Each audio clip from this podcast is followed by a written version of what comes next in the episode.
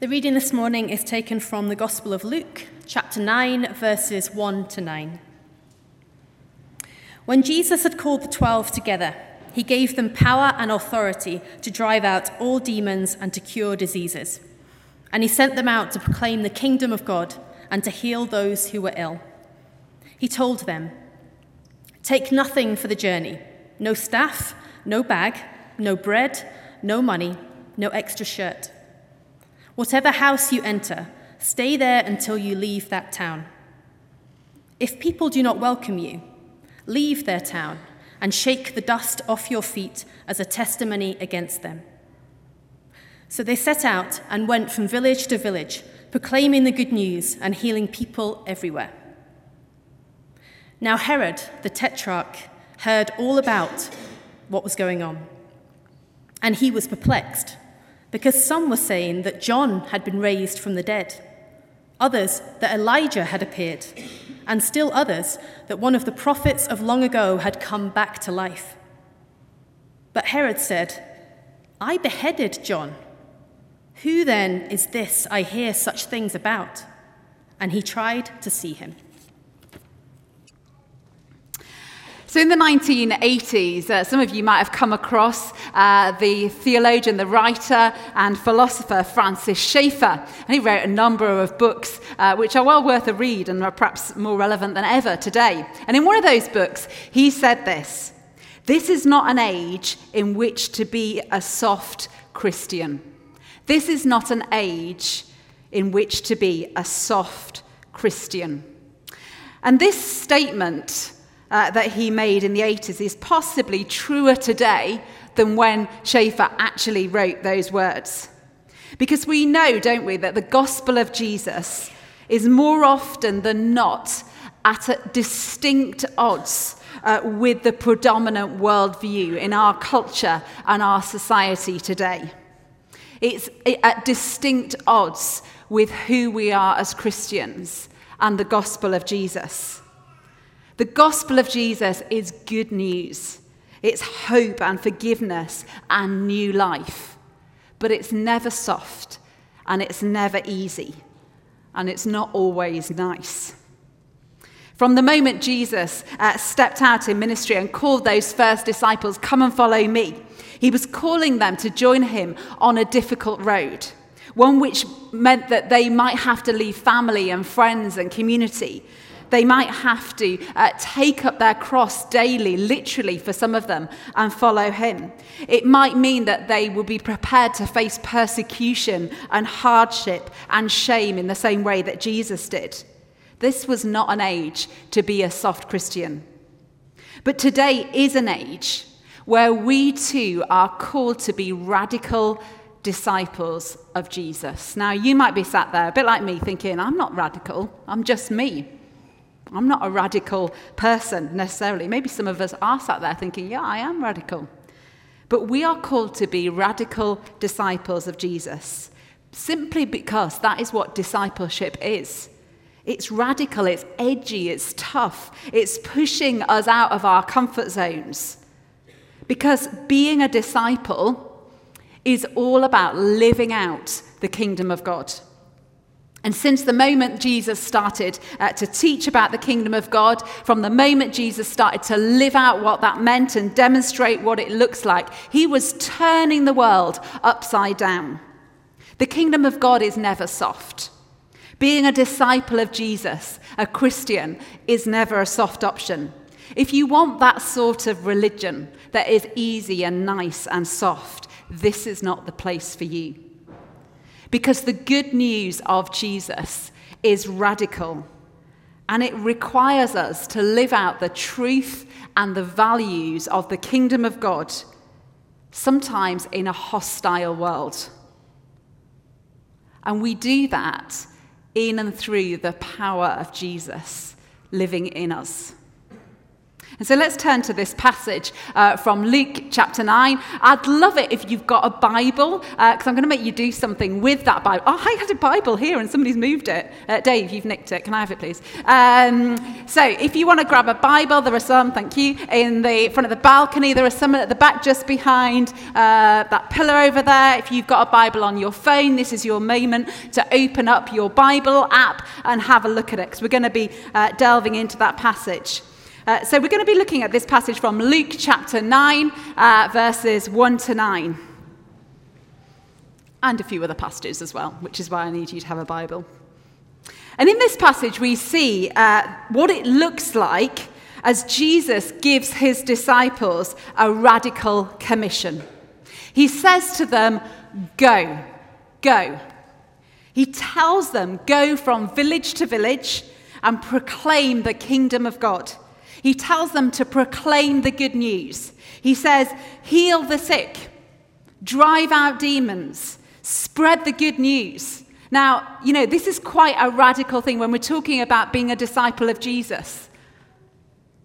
There's no option given to the disciples to stay where they are. He doesn't say, go if you feel like it. If you're having a good time and your house is in order, then go. He just says, go and they go without question. Have you ever thought about that? That they just go without question. He's sending them out on this tough and uncomfortable mission, and they just go. I think if it was me, I'd say, Well, Jesus, you know, you're the one who has the power and the authority of God. Can't you come with me? Actually, you're the one who's been, been um, gathering the crowds. You're the one that people follow. You're the one who's been healing the sick and casting out demons. Why don't you come at least with us? Or why don't you go yourself and do it? Why, doesn't they, why don't they say that? Why doesn't Jesus do it himself? But I think the answer to that lies in the previous few chapters, and this is why I want you to have a Bible in front of you.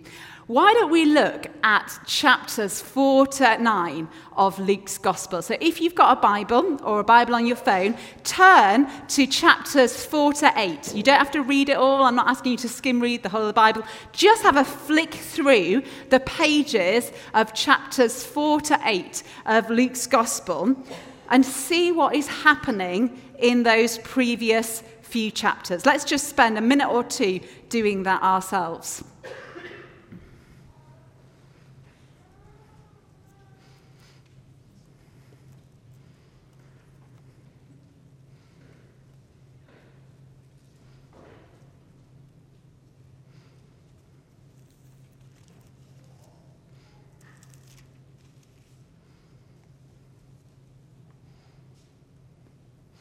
If you've got the NIV, you've got all the lovely headings. I'm going to tell you everything you need to know.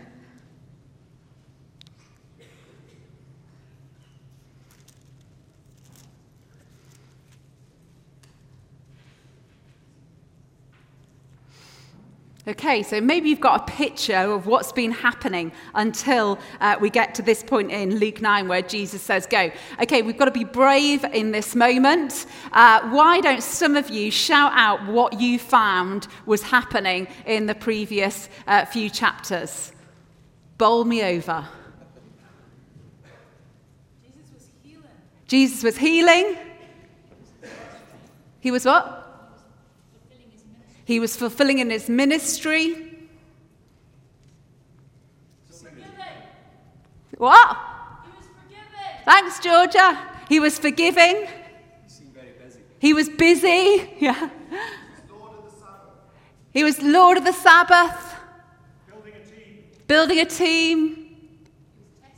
He was tested in the wilderness.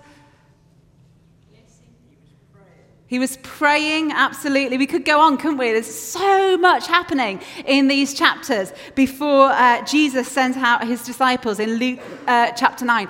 These are crazy days.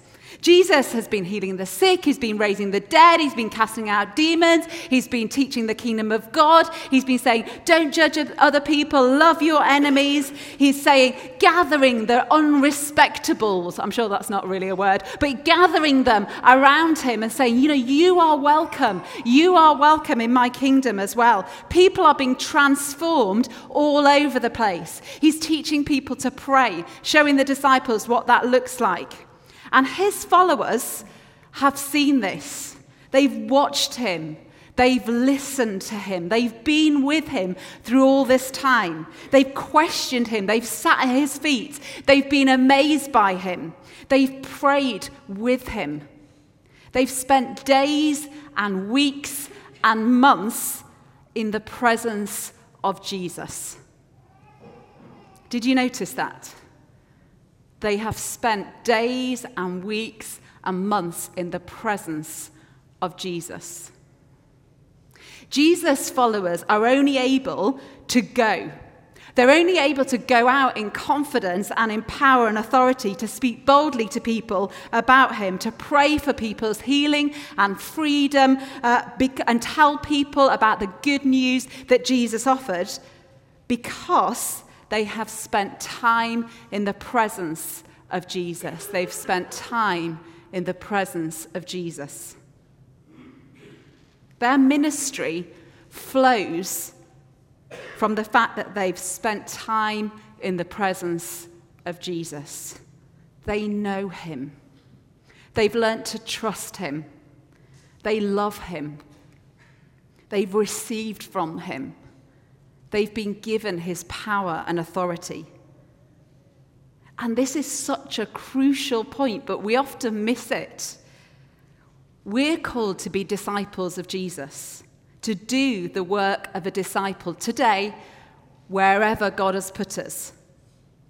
But we can only do this powerfully and effectively from a place of spending time in the presence of Jesus, being filled up with his Holy Spirit, because that's what happens when we spend time in the presence of Jesus. So, how do we do this? Well, we're all different, so we all do it in very different ways. We're going to be thinking uh, after Christmas all about worship and prayer leading us into Lent. I can tell you about how I might come into the presence of Jesus. I love uh, sung worship. I love hymns, I love worship songs. It just really, they really help me enter into the presence of God. And I find it such a privilege to lead in a church like this where we do have amazing uh, worship uh, led by Mr. Mark Cameron. Well done. Um, we might not all love everything all of the time, but that's okay because that's what church is about. It doesn't mean we have to love every song or every style of worship all of the time. But I think our worship here is really helpful in terms of us coming into the presence of God. Other times, um, I just put in my headphones um, and I have uh, just go on. If you've got Spotify, you can just find like best worship live playlists. There are some brilliant worship playlists because I'm rubbish at knowing who the latest people are. I just ask Mark uh, normally. And I put my headphones in as I walk into work.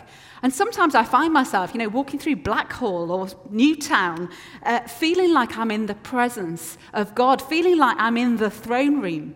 And I'm walking along with my headphones in, singing, Holy, Holy, Holy, is the Lord God Almighty in my head, not out loud, just in case you were wondering. Uh, I'm not that bold and radical. Because, and I'm coming into the presence of God through that worship. Another way that I uh, have learned to encounter Jesus and learn to love him and to trust him is just to sit in silence. If you know me, you might find that difficult to, uh, to believe, but I am a weird mix of extrovert and introvert, and I need to be silent in the, silent in the presence of God and to just listen for him and to worship him and to tell him what's on my heart and then hear what he says back to me as well. Or it might be that I encounter the presence of God as I'm praying with somebody, just normally, and you just have that sense of God being there and being filled up with His Spirit. Sometimes it's when I'm opening scripture and I say, Speak, Lord, your servant is listening, and then suddenly God speaks to me in an amazing way through the passage of scripture that I'm reading, and I feel I'm encountering the presence of God. To be a disciple, to follow Jesus wherever we are has to flow from a place of being filled up with His Holy Spirit, having been in His presence. Are we intentionally making time to come into the presence of Jesus in our daily lives? I wonder how you'd answer that question. Are you and I intentionally making time to come into the presence of Jesus in our daily lives? As Dave mentioned earlier, um, I've been in India uh, a week ago. I was in India uh, exploring the work of IJM, International Justice Mission, and the work that they do there in, in Bangalore. I didn't get a film crew with me, so you're not going to see me. And, and uh, John, you, John wasn't with me, so you wouldn't see John anyway, um, in, in Bangalore. And it's partly because actually it's so difficult for uh, Christian NGOs at the moment in India because of the present government there. Uh, we had to do lots of things that were undercover. uh, shall we say. So there was no chance that we could drag a film crew around with us uh, so that I could show you uh, what we saw and what we did. But it's an amazing organisation doing some incredible work in really difficult circumstances. And the work of um, IJM, uh, they work all over the world, but in Bangalore, particularly in that part of India, uh, they work to free and restore people who have been trafficked from often their villages, the other side of India, and are enslaved in industries, often in the most horrendous conditions. Uh, and even though this has been illegal since 1976 in India uh, to, be, to, to uh, put people in bonded labour, as they call it, there are 18 million people in India who are Indian in bonded labour at the moment. So IJM ha, are doing an incredible but massive job there. Uh, and as well as the many uh, people uh, that we met who had been rescued and rehabilitated from that form of slavery and heard their stories, and I'll tell you all about those uh, another time. We spent time with the 50 people who work uh, for IJM in Bangalore itself. And what struck me about uh, that team uh, in Bangalore is what they do, their routine, before they do their work every day. Before they start their work every day, they spend time in the presence of God. It's part of the structure of IJM around the world. The whole team uh, spends 30 minutes, first of all, in silence in the office, uh, just waiting on God. And then they spend 30 minutes together worshipping and praying uh, for each other and for the work that they're going to do uh, that day. And it's an incredible uh, thing to be part of. And it's from this place of being filled with the Spirit of God that they then go out in power and authority to do this life changing, radical kingdom work that they do. They are normal people. They are lawyers, they're social workers, they're communication specialists, they're people who work in the aftercare, uh, they are uh, people who are security, they're undercover investigators. They are just normal people. But they, their work is so clearly and starkly an extension of the ministry that Jesus was called to do when he says in Luke 4 The Spirit of the Lord is on me because he has anointed me to proclaim good news to the poor. He sent me to proclaim freedom for prisoners and recovery of sight to the blind, to set the oppressed free, and to proclaim the year of the Lord's favour.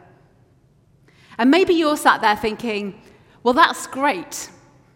Uh, I get it for these IJM workers, like on the front line of this sort of ministry, that they need to work from a place of being filled with the Spirit of God. But that's not my life, you might be thinking. You know, I just go to work in my office, or I stay at home, or I look after the children or grandchildren, or do the activities that I do every day. It's not exactly working to free slaves. Maybe not. But if you and I have said yes to Jesus' call, follow me, then we too are his disciples. There is no distinction as Dave's already reminded us, between Hannah going out to Peru, those people who work for IJM in Bangalore, and us here in Edinburgh, sat in these seats in P's and G's church. This is not the age to be a soft Christian for any of us. We're called to go out and imitate Jesus and bring in the kingdom of God. And in 2019, if we're really doing it, and really living, living it, it's not going to feel soft and easy. Writer A.W. Tozer once observed this The church has tragically neglected this great liberating truth that there is now for every for the child of God a full and wonderful and completely satisfying anointing with the Holy Spirit. The spirit filled life is not a special deluxe edition of Christian, it is part and parcel of the total plan of God for his people. The spirit filled life is not a deluxe edition of Christianity, it is a part and parcel of the total plan of God for his people. And so imagine how yours and my daily life would, would change. Your work, your relationships, your parenting, your witness uh, to your friends, your priorities might change if everything that we do, if everything that we are, flows from being in the presence of Jesus and being filled with his Holy Spirit. Just imagine that. Imagine your life tomorrow, what it would look like if we were living this out in a radical way. Spend time in the presence of Jesus. And on the back of spending time in the presence of Jesus, Jesus sends out his disciples to imitate him, to do what he's, he's gone on to do. Tonight we're going to be baptizing two members of our church, uh, Callie and Claire. Do come along if you want to, if you can, to celebrate with us and to hear uh, their stories as well. They're going to be sharing their story of how Jesus has changed their life. And I have no doubt that their story is going to encourage others.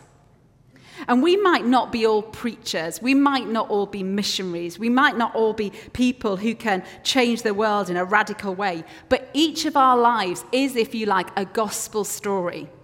It's a story of how Jesus has met with us and continues to meet with us. We all have a story, an ongoing story of how Jesus is transforming our lives through his love and his forgiveness and his power and his freedom. So don't be afraid to share your story. That's all the disciples were doing. They were going out and sharing the story of their experience with Jesus. And they saw incredible things happen and lives transformed. Jesus says, Go, the time is now. Your life can speak of my transforming power. And then lastly, Jesus uh, says to his disciples in verse 3, gives them this instruction take nothing for the journey no staff, no bag, no bread, no money, no extra shirt. He's saying to them, get rid of all the trappings of your life, the things that might hinder you working for me, the things that give you security beside me. Uh, in Jesus' time, this staff was like a, a big wooden stick. Uh, it was like a big walking stick, basically. Uh, and uh, men in that culture would have taken that staff with them everywhere. It helped them as they were walking along to walk steadily. Um, and, you know, the roads would have been all bumpy and rough, so they needed the staff. I was thinking about in, if you've ever been to India, I've never seen pavements like it. I tell you, I was seeing the potholes in Edinburgh thinking those potholes are glorious compared to the potholes in, it, you'd literally be walking along a pavement in a nice area of Bangalore and suddenly the pavement would disappear and there'd just be a pile of rubble in the way. And then suddenly somebody decided to build a step that high in the middle of the pavement and you'd be walking along. So I could have done with a, a staff at that po- point for my support. But your staff was your support, but it was also like your security as well. All sorts of things could happen on the roads between villages. So it was also your defense. Maybe for us today, it will be like our phone, the thing that we always pick up before we leave the house, because we need it as our security and our defense. I always have my phone with me. Um, obviously, it's a phone, so I can contact people on it, but it's also got my credit card, it's got my bus tickets, it's got um, it's my, my security blanket to ring if I need to get in touch with anybody. But Jesus is saying to his disciples, don't take your staff. Don't take that thing which is your security blanket, your defense, because I am with you. I've given you my power and my authority. I am all you need. Learn to rely on me first. Maybe when you were first a Christian, you laid down your staff. But then, if you're honest, over time, you've gradually picked that staff back up. And maybe you've picked up a few other things as well that you carry with you to be your security, your go to, your defense. Jesus is training his disciples. He's challenging them to take a risk, to trust him. Take nothing. I am all you need, he says. What does that look like for you and me? What or who do you rely on first before you rely on Jesus? It might be Google. It might be your bank account. It might be your abilities or gifts. It might be your friends, your spouse. I was reading this week about uh, the senior pastor of Trinity Grace Church in Brooklyn, a guy called Tyler Staton, and he said this If I want to minister to the people of Brooklyn, I need to free myself from the idols of Brooklyn. If I want to minister to the people of Brooklyn, I need to free myself from the idols of Brooklyn. And these idols that he speaks about are uh, the idols of the city. Those things that when we look around us, people worship and rely rely on. Those things that have become so important to people. What are the gods of our city? Maybe it's the endless choices that we have before us, or the idol of education, family, social media, Netflix or Amazon Prime, don't want to be biased. How you're seen by other people is the idol of the city, the phone, sugar, alcohol, consumerism, success, relationships. If I want to be a disciple of Jesus in the 21st century, if I want to follow him wherever he might take me, in Edinburgh, in Scotland, or wherever it might be, there might be one or two things that have become idols for me that I need to become free from, that I need to lay down. And I think as we do that, there is incredible spiritual power. As we say to, to Jesus, actually, this has become really important to me in my life, but I need to lay it down and let you become the most important to me. And I think there is like a spiritual battle going on there, and that's when Jesus has the victory. What is the thing that is hindering you relying on Jesus? What would be the thing for you, the God of this city, that if you're free from serving, would free you to make that sort of spiritual statement? Jesus is my number one.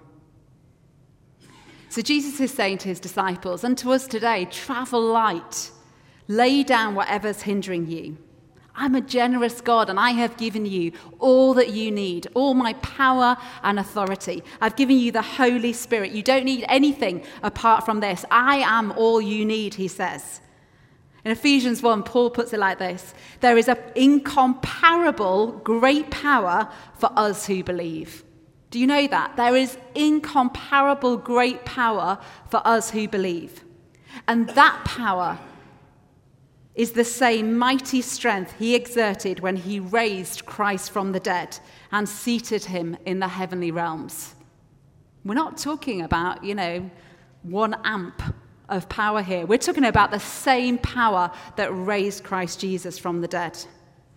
And here at P's and G's, um, our vision and our strategy uh, for the next five years, Stretch 25, is a massive ask. And it's one that demands our whole life, individually and together. Our whole life, we need to be whole life, wholehearted, radical disciples of Jesus. And that will come, that will flow when we're spending time in the presence of Him when we're meeting with Him and letting His Holy Spirit fill, fill us, and when we're unhindered by the idols of this city, that's when we'll see people come to know Jesus. That's where we'll see people going, What is going on with you? What is going on in that church? Why are these people so on fire for something that is so at odds with our culture that we're living in today? This is not the time to be a soft Christian.